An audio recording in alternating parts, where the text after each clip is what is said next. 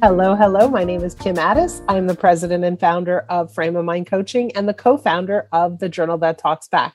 Today is Fridays with Fernie, and Fernie Woo! is back for another episode. Fernie, welcome back. Thank you, thank you, thank you. So what are we talking about today? What do you have for me? All right. So today is an interesting case, I think. Um, it's about a, a man named Rajiv. He grew up uh, in a small town in India. Um, and he always had dreams of traveling. So he applied to go to the University of Edinburgh. He got accepted and did his undergrad abroad in Scotland. Um, and he discovered that he was a really good cook and that he loved working in the kitchen. Um, and so he worked, he finished his undergraduate degree. He worked in a small kitchen um, in the city. And this guy comes in one day. Um, you know, this random guy, Rajiv cooks for him, does a really great job. And the guy was really, really impressed. Um, and it turns out that he's this chef, uh, new up and coming chef, and he's starting a restaurant in Edinburgh, this big restaurant. Um, and he offers Rajiv a job, uh, and Rajiv is ecstatic and elated. And that is exactly what he wants, you know, to work in this big restaurant with famous people. Um, and He calls home and, and tells them about this job, about how he's going to stay there for a little while longer. Um, and his family isn't so excited for him because it turns out that his mom is sick um, and that they actually want him to come home. He's the oldest brother, the oldest boy. Uh, and so it's his, you know, responsibility to take care of, of the mother. Um, but while Rajiv really loves his mother and cares about his family, he doesn't want to go home. I mean, he just got the opportunity of a lifetime. Um, and, you know, at home, it's a bit, in this small town, it's a bit backwards, you know, men aren't allowed in the kitchen and women aren't really allowed to work. Um, and he feels like they're very, well, the opposite of progressive. Um, and he doesn't really know what to do. He feels a bit stuck. He feels like he, he has this obligation to go home. Um, but he doesn't want to give up such a good opportunity. So So what advice want, do you have for him? So they want him to come home and stay forever? Like, what do they want from him exactly? Well, essentially come home and take care of, of his mother. So what is live, that? What is live. he supposed to do? Not work and just take care of his mother? No, you. he would come home and, and work essentially in India and uh, live with his mother. Uh, and so who would take care of her during the day? I, I, uh... Good question. Maybe the other siblings. Yeah. The other question. siblings. Okay. So it's very interesting, right? And, and especially in some cultures where the demand is to do what your parents want. And so if your parents call you back, you got to go back. And so for me, the conversation would really be around his values. Right? What is, you know, he doesn't want to go back. I get it. But what are his values? So in other words, what I would do is say, if you for fast forwarded your life, maybe two, three, five years from now and look back, what would you be happy that you did? What would you feel like you regretted? So let's look at two decisions. And I never think of black and white decisions. Within each decision, there are multiple permutations of each decision. Okay, so But let's look at two basic decision decisions for the moment. Decision number one is you go back to India and you stay with your mother and you take care of her. In five years from now, is that a decision you will regret? And we'll do the same thing the other way around. You don't go back to India and you stay in Edinburgh and you work with this amazing chef and you grow your career. Is that a decision you will regret because you didn't spend time with your mother? So we want to look at that first and foremost, because what we're really looking at is what are his values? What is driving his dec- decision-making? And we don't want him to make any decision out of guilt. We want him to make a decision that he is able to look back on and feel good about, feel proud of. But in this description of these decisions, what you're presenting is a black and white option, right? All or nothing. And I never look at decisions that way because I think that in every decision, there are ways and methods to create win-win situations. And right now it's set up. There's no win-win here. He's going to lose in both situations. And I don't yeah. think that that has to be the case. So perhaps what he does is he says, yes, I want to come and work with you, but here's the parameter. I need to go and live in India for two months of the year to be with my mother, and then I'll come back. Or he says, I'll go to India. I'll set my mother up. I'll get her the help she needs. I'll make sure she's safe. And then I'll come back. Or, hey, mom, come and live with me here. Right? So different options that we need to consider. So I never want him to think about, I can have it, you know, it's an all or nothing situation. And often when we have all or nothing thinking, we come up empty-handed and we feel really stuck. We feel very trapped.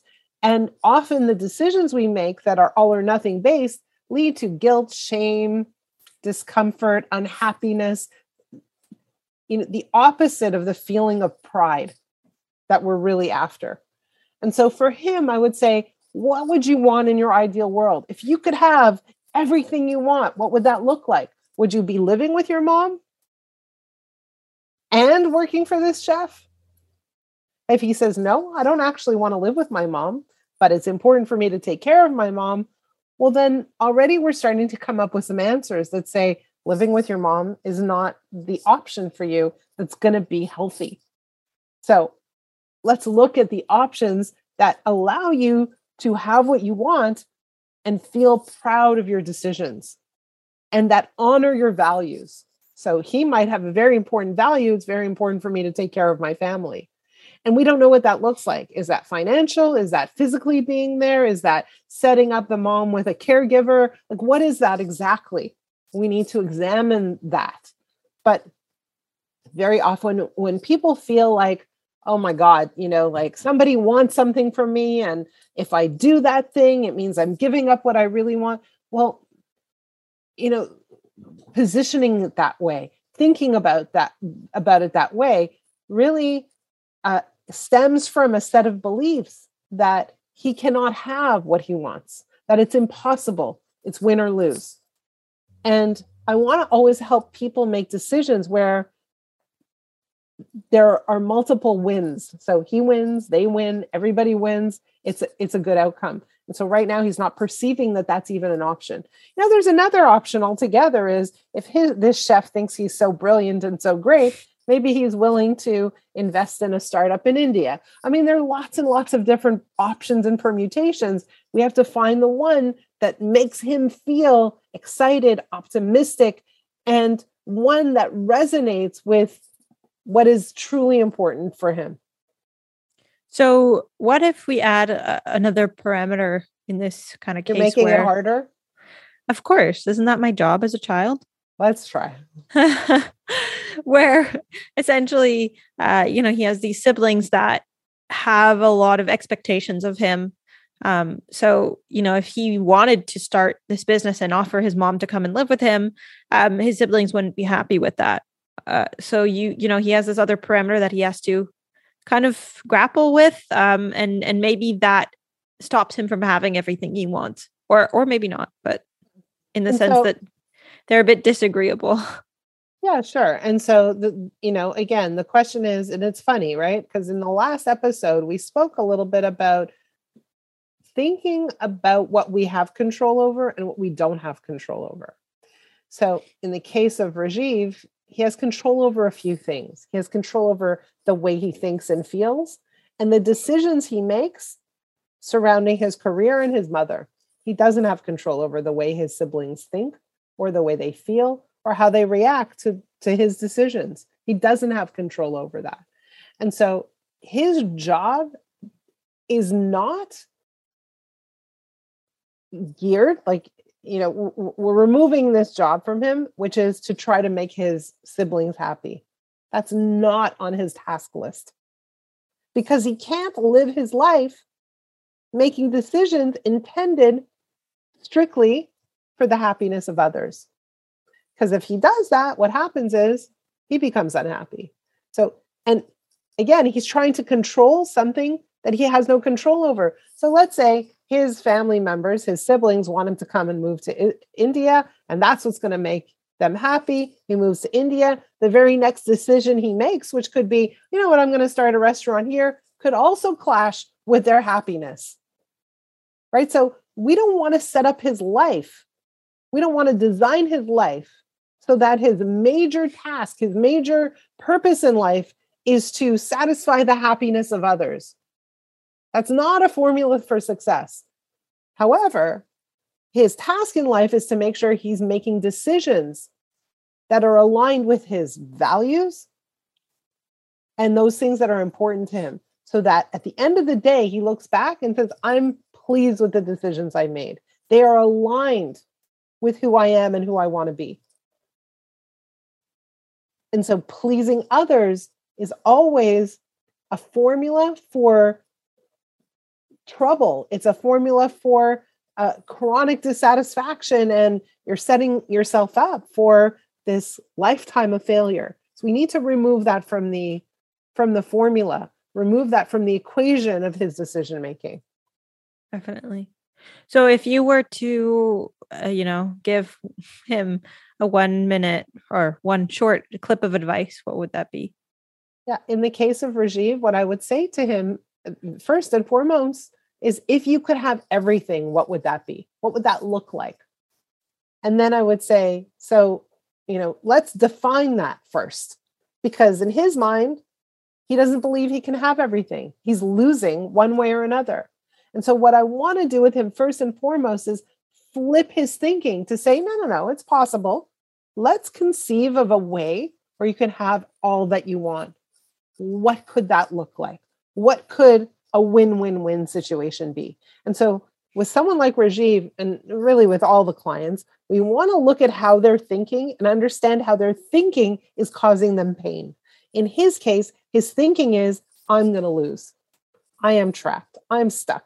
There's no decision that I can make that will create happiness for me.